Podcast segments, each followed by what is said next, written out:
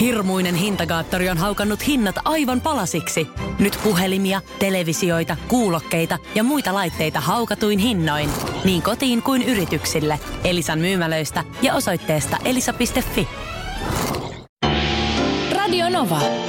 Kirjailijan kanssa. Tervetuloa Kaisa Jaakkola. Kiitoksia. Kirja Palaudu ja vahvistu. Mistä tämä kirja sai alkunsa? Mikä on sun tarina?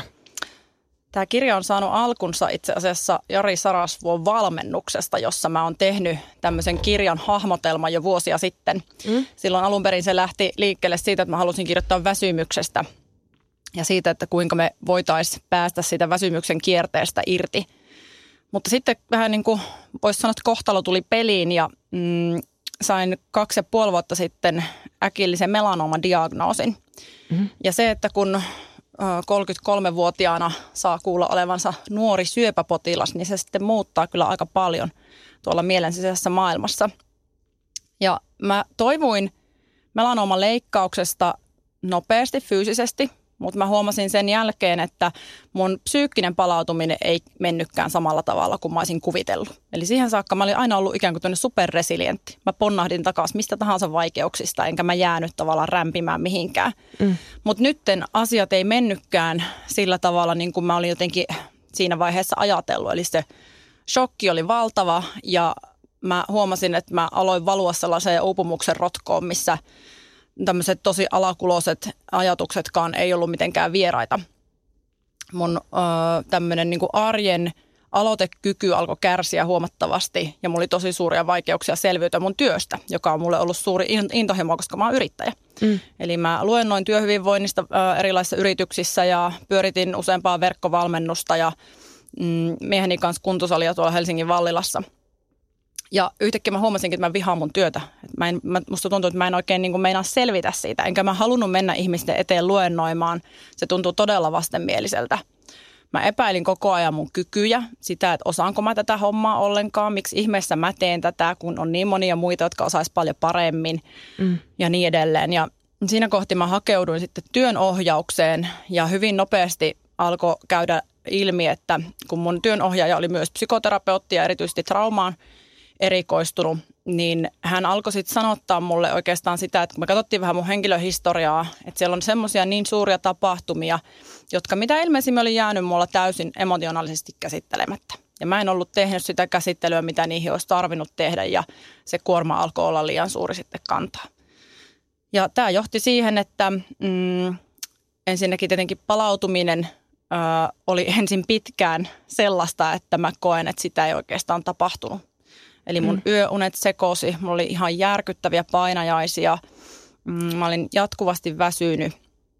Oli tosi suuria ongelmia selviytyä ihan tavallisista päivistä. Saati sitten, että mä olisin voinut treenata niin kuin mä ennen treenasin, mikä oli mulle semmoinen merkittävä Henkireitä. elämäntapa. Mm. Niin. Eli sitä kautta se oikeastaan niin kuin lähti, mutta ensin se oli vain pelkkä mun tavallaan oma kokemus. Mutta siinä kohti, kun mä pääsin tavallaan eteenpäin tästä ja aloin oikeasti toipua. Siihen meni sitten lopulta ää, yli vuosi, melkein puolitoista, niin alkoi tulla yhä enemmän jotenkin selväksi se, että mä haluan kirjoittaa taas tästä, mikä on ollut mulle itselleni merkityksellinen tämmöinen oivallusten lähde. Siitä mun aikaisemmatkin tietokirjat on aina lähtenyt liikkeelle. Tässä yhteiskunnassa me eletään aikamoisessa stressissä. Uupumusta on paljon ympärillä, burnouttia on paljon ympärillä, mutta uskalletaanko me puhua siitä tarpeeksi? Vai hävetäänkö me sitä? No mä luulen, että siihen liittyy kyllä paljon sellaisia hankalia tunteita, mitä me ei uskalleta ja osata edes sanottaa. Eli jos me ollaan tavallaan siellä meidän suoritusmaailmassa, niin sinne ei välttämättä mahdu hirveän hyvin se, että me oltaisiin läsnä meidän omien tunteiden kanssa. Ja se purkautuu kaikenlaisena erilaisena käyttäytymisenä, ylisuorittamisena, ylitreenaamisena, äh, ihmisten miellyttämisenä, mm, tehtävien haalimisena, kiireisenä pysymisenä ja kaikkena tämmöisenä, mikä ehkä niin kuin peittää alleen sitä, mitä siellä on ja pitäisi kohdata. Tai näin mä sen ainakin itse koen. Mutta missä vaiheessa sit pitää pysähtyä? Mikä on, mitkä on ne tunnusmerkit, että okei nyt, nyt mennään jonkun asian yli, nyt ollaan uupuneita? Tähän varmaan joku työpsykologi osaisi vastata paremmin. Jos mä ajattelen nyt mun omia tai meidän valmennettavia niin kyllä mun mielestä siinä kohti, kun esimerkiksi yöuni hajoaa ja siellä mm. alkaa olla jo semmoista, että on unihäiriöitä, niin se on ihan ehdoton hetki ja mieluummin jo paljon aikaisemmin. Mutta usein unihäiriöt on se, mikä sitten tavallaan äh, ikään kuin hajottaa sen koko paletin, koska sen jälkeen enää se päiväaikainen toiminta ei pysy, pysy kasassa. Eli siellä alkaa tulla just tämmöistä kaikenlaista kompensaatiokäyttäytymistä, niin kuin liian paljon syömistä, herkuttelua, alkoholin nauttimista, kaikkea tämmöisiä asioita, millä me ikään kuin hillitään sitä meidän stressiä, mm. mutta se ei oikeasti toimi. Mutta tietenkin sitten nämä ihan tämmöiset perinteiset työuupumuksen merkit, eli se, että alkaa tulla kyynistymistä, ei nauti enää omasta työstään, ei saa siitä minkäänlaista tyydytystä, jos aikaisemmin on näin ollut, ähm, on väsymystä äh, ja ylipäätään tavallaan se työstä suoriutuminen muuttuu hankalaksi ei koe enää mitään merkitystä koko työssä, jos se aiemmin on ollut tärkeää, niin kyllä ne on mun mielestä niitä hetkiä, missä olisi hyvä alkaa pysähtyä ja katsoa vähän tarkemmin sitä elämän kokonaiskuormitusta, mikä tosi monilla on täysin hukassa. Mm. Et ei ole kyse vain siitä, että meidän työ kuormittaa, vaan meillä on kuormitustekijöitä, jotka tulee sieltä muualta arjesta. Perhe, lapset, harrastukset. Juuri näin. Ehkä menneisyyden tapahtumat, semmoiset, mitä me ei olla katottu, ehkä jopa siis lapsuuden perheestä saakka kannetut asiat – jotka on siellä meidän henkilöhistoriassa. Roolimallit. Juuri mm. niin.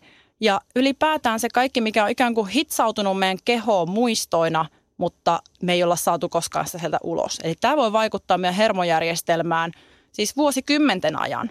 Siihen, että kuinka me pystytään säätelemään stressiä ja minkälaista se meidän käyttäytyminen on. Palveleeko se oikeasti meidän hyvinvointia vai palveleeko se paljon enemmän kaikkien muiden hyvinvointia? Niin, eli toisin sanoen, olenko minä oman elämäni pääroolissa – vai kenties ehkä sivuroolissa. Niin. Mitä sitten kun uupumuksen tai stressin tunnistaa, niin mitkä on ne asiat, mitä täytyisi siinä kohtaa ruveta tekemään? Mis, niin kuin miten sitä lähdetään purkamaan? Hmm. Onko se, että hakeutua terapeutin luokse vai soittaa työnantajalle, että otan lopputilin, myydä Siihen lapset? varmaan muuttaa balille meditoimaan. Niin. Tämä ei ole ehkä hirveän realistista monelle. Um, Varmaan siihen on monia reittejä. Jotkuthan pärjää ihan sillä, että esimerkiksi työkuormaa kevennetään – arkea järjestellään uudestaan. Eli ähm, kerronkin tuossa mun kirjassa esimerkiksi Gustavsberg Harri, joka on tämmöinen entinen karhuryhmän poliisi, niin hän tekee nykyään mm, valmennustyötä ja valmentaa ihmisiä henkisessä suorituskyvyssä. Ja Harri kertoi siinä esimerkiksi tämmöisestä äh, yliopiston työntekijästä, joka oli niin uupunut, että oli aikonut jäädä sairaslomalle työuupumuksen takia. Ja pelkästään sen arjen rytmityksen muuttamisella se tilanne saatiin kääntymään toisinpäin. Eli kyllä siellä on paljon asioita, mitä voidaan tehdä ennen kuin tarvii välttämättä sairaslomaa ottaa. Mutta sitten tietenkin, jos on menty niin pitkälle, että ei enää vaan kerta, kerta kaikkiaan suoriudu, mm. niin onhan se sitten tietenkin eri, erilainen tilanne. Ja ehkä siinä kohti se just joku ö, työpsykologi, ö, työterveyshoitaja, nämä on niitä, mistä sitä kannattaa sitä apua lähteä ensin hakemaan, jos työpaikka sellaisen tarjoaa. Ja kaikille terapia ei varmaan ole tarpeellista, mutta näin parin vuoden kokemuksella itse sanoisin, että siis se on ollut mun elämäni paras sijoitus. Mikään ei ole tuonut tavallaan niin paljon itsetuntemusta kuin se, että on käynyt terapiassa hyvän psykoterapeutin kanssa. Saanut mm. sitä tavallaan sellaista niin kuin peilipintaa omille kokemuksille, omalle käyttäytymiselle, ää, tämmöistä sellaista myötätuntoa, mitä mä itse asiassa koskaan edes tiennyt kaipaavani. Mm. Ja se on äärettömän korjaavaa nimimerkillä kahdeksan vuotta terapiaa takana, että se on nimenomaan sitä oman minäkuvan tunnistamista ja ehkä niin kuin sen vahvistamista. Mutta mitkä, Kaisa Jaakkola, sitten sellaiset pienet asiat voisi olla esimerkiksi aamussa, mikä tekee siitä päivästä hyvän, että siitä selviytyy? Jotain, onko sulla antaa jotain sellaisia vinkkejä, että miten sä voit aloittaa sun päivän? No mä ehkä ensin aloittaisin siitä, että miten me saadaan yöuni kuntoon, koska sitten jos meidän yöuni on pielessä, niin se päivä ei ala, vaikka me kuinka yritettäisiin. Nimimerkillä nelivuotiaan äiti. No niin. Ja viime yö meni juurikin tällaisessa, että siellä nelivuotias etsii peittoa ja nalleja ja kaikkea muuta yön läpi ja silloinhan se aamu alkaa vähän eri tavalla. Uh, mutta siis ihan ehdottoman tärkeä on aamupala. Eli valitettavasti aika moni herää niin myöhään, että ei ole enää aikaa sit välttämättä valmistella mitään aamupalaa. Tai sitten napataan just joku croissantti jostain kahvilasta mukaan ja se ei kyllä valitettavasti oikein anna hyviä eväitä siihen päivään. Mm. Eli esimerkiksi vaikka mm, keitettyjä munia, vihanneksia, hedelmää, vaikka jotain sataprosenttista kauraleipää päällisineen tai vaikka kaurapuuroa, marjoja, raejuustoa, jotain tämän tyyppistä aamuun. Mm. Niin että elimistö oikeasti pystyy käynnistymään sulla on energiaa siihen päivään. Ja mä en ole semmoinen ihminen, että mä hirveästi mielellään kieltäisin ihmisiltä asioita, joten aina ihmiset esimerkiksi kysyy, että no onko kahvi pahasta? No riippuu siitä, että kuinka paljon sitä juo. Eli eilen mm. vaikka oli just tämmöinen keskustelu, että äh, henkilö kertoo, että hän juo kahvia läpi päivän ihan iltaan saakka. Ja tämmöinen sitten rikkoo sen yöunen, se heikentää sitä unta ja seuraava päivä lähtee taas sellaisessa tahmeudessa, että ei ole mitään muita vaihtoehtoja kuin vedellä sitä kahvia. Niin. Eli tuossa on muutama ja se on sellainen... varmaan niin persoonastakin kiinni, että miten se kahvi vaikuttaa. Että tuleeko siitä niin kuin jo yhdestä kupista maaniseksi. Niin kyllä. Vai voitko lipittää jopa viisi kuppia ja sitten se ei jotenkin ei tunnu vaikuttavan mihinkään. Joo. Nimimerkki, otan tästä juuri kahvia. Otan itsekin. Pulalta alas Niin, kyllä. vaan.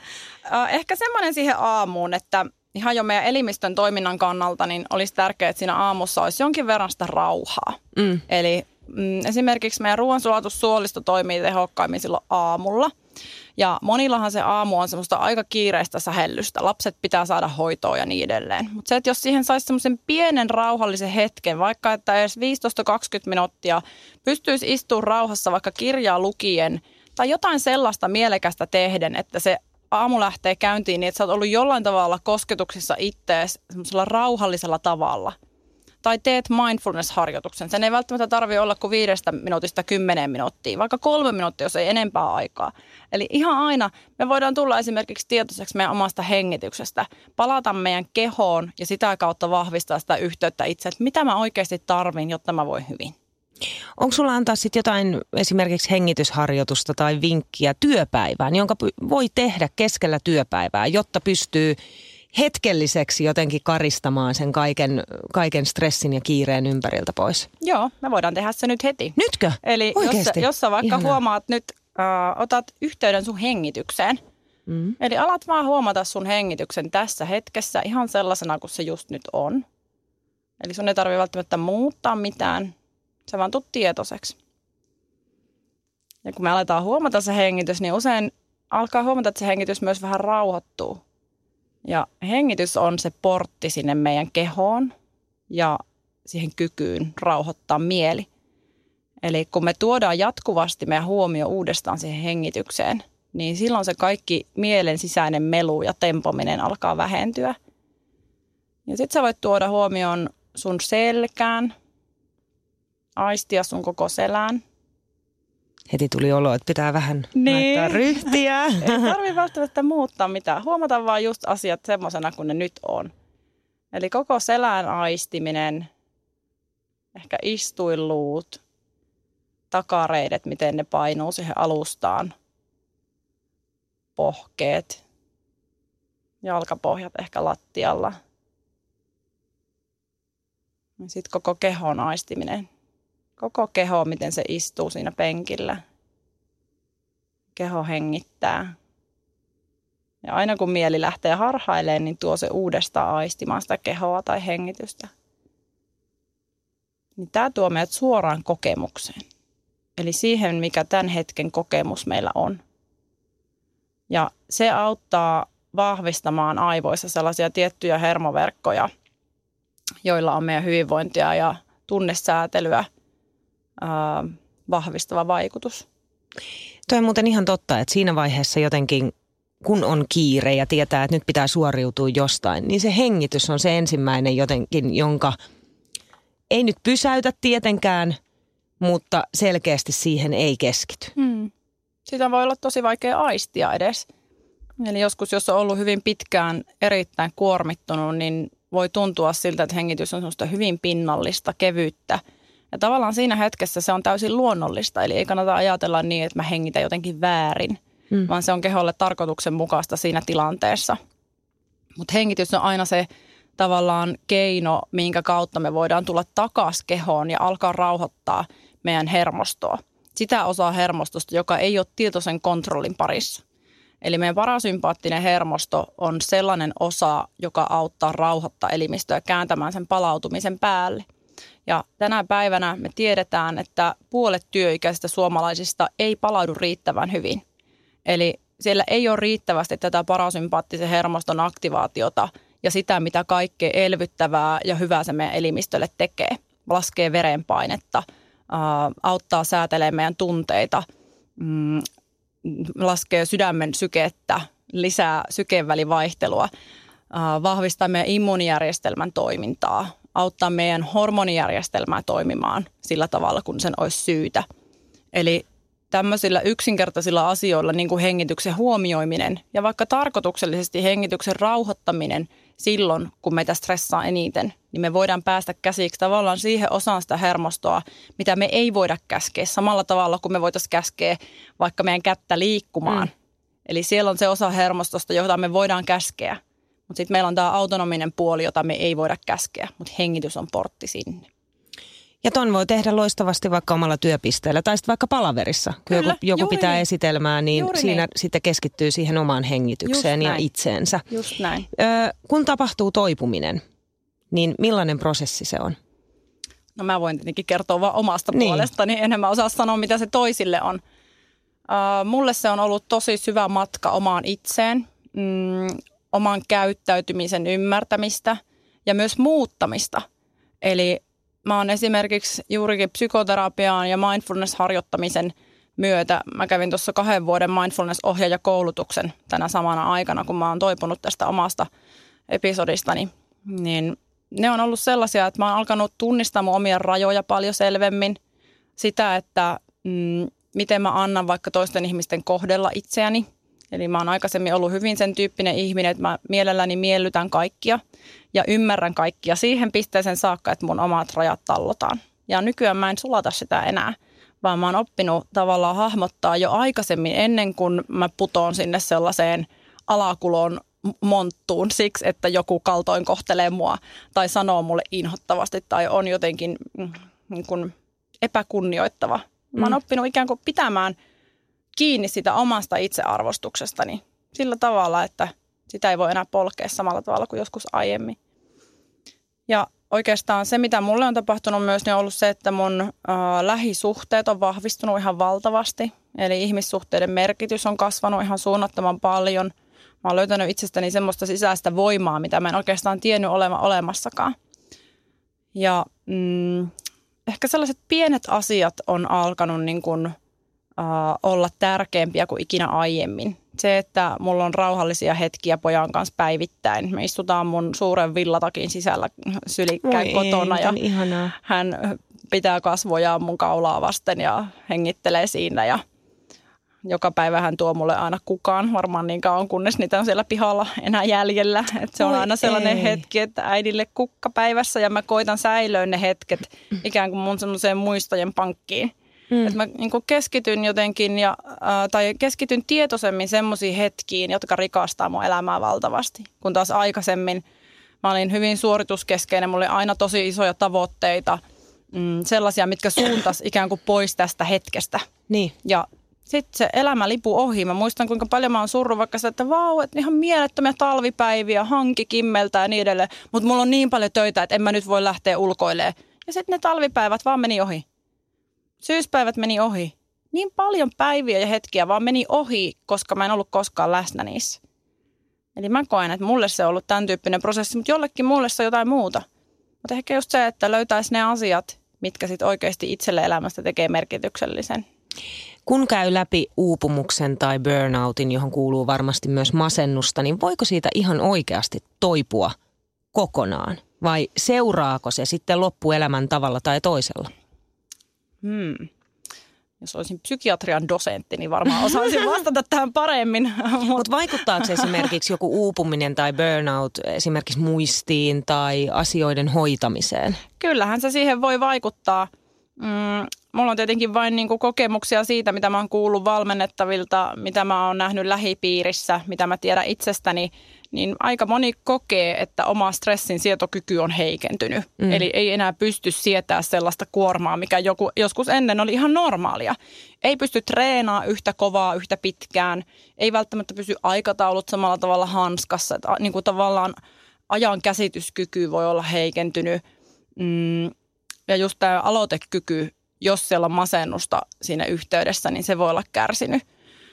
Mutta kyllähän monista asioista voi toipua ja sitten ehkä kysymys on myös se, että haluaakokaan olla enää samanlainen ihminen kuin ennen. Esimerkiksi tämmöinen joku supersuorittaja tai toisten miellyttäjä, koska aika monilla siinäkin muuttuu tavallaan arvojärjestys, että ehkä kuitenkin mä pitäisin itsestäni parempaa huolta, jos voisin ikään kuin palata ajassa taaksepäin.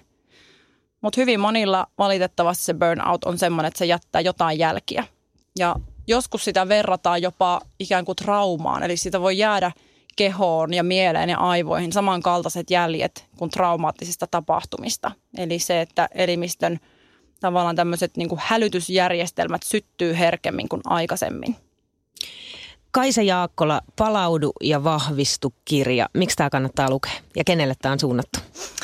No mä omistin sen kaikille väsyneille Eli nostan käden ylös. jos olet väsynyt, jos olet ylivirittynyt, ylikuormittunut, niin mä suosittelen kyllä lukemaan tämän, koska No tämä on ensinnäkin kirja, josta mä oon tosi lyhyessä ajassa, tähän tuli viikko sitten ulos, niin mä oon saanut niin paljon palautetta, että ikinä mä en ole mistään muusta kirjasta niin saanut näin paljon palautetta, vaikka niitä on myyty se 70 000 kappaletta. Eli siis tästä on niin paljon erityyppisiä kommentteja ihmisiltä siitä, että miten helpottavaa, kun joku sanottaa näitä asioita, mitä jo on kokenut, mutta ei ole löytänyt mistä, että mistä tämä johtuu, miksi mä, miksi mä koen näin.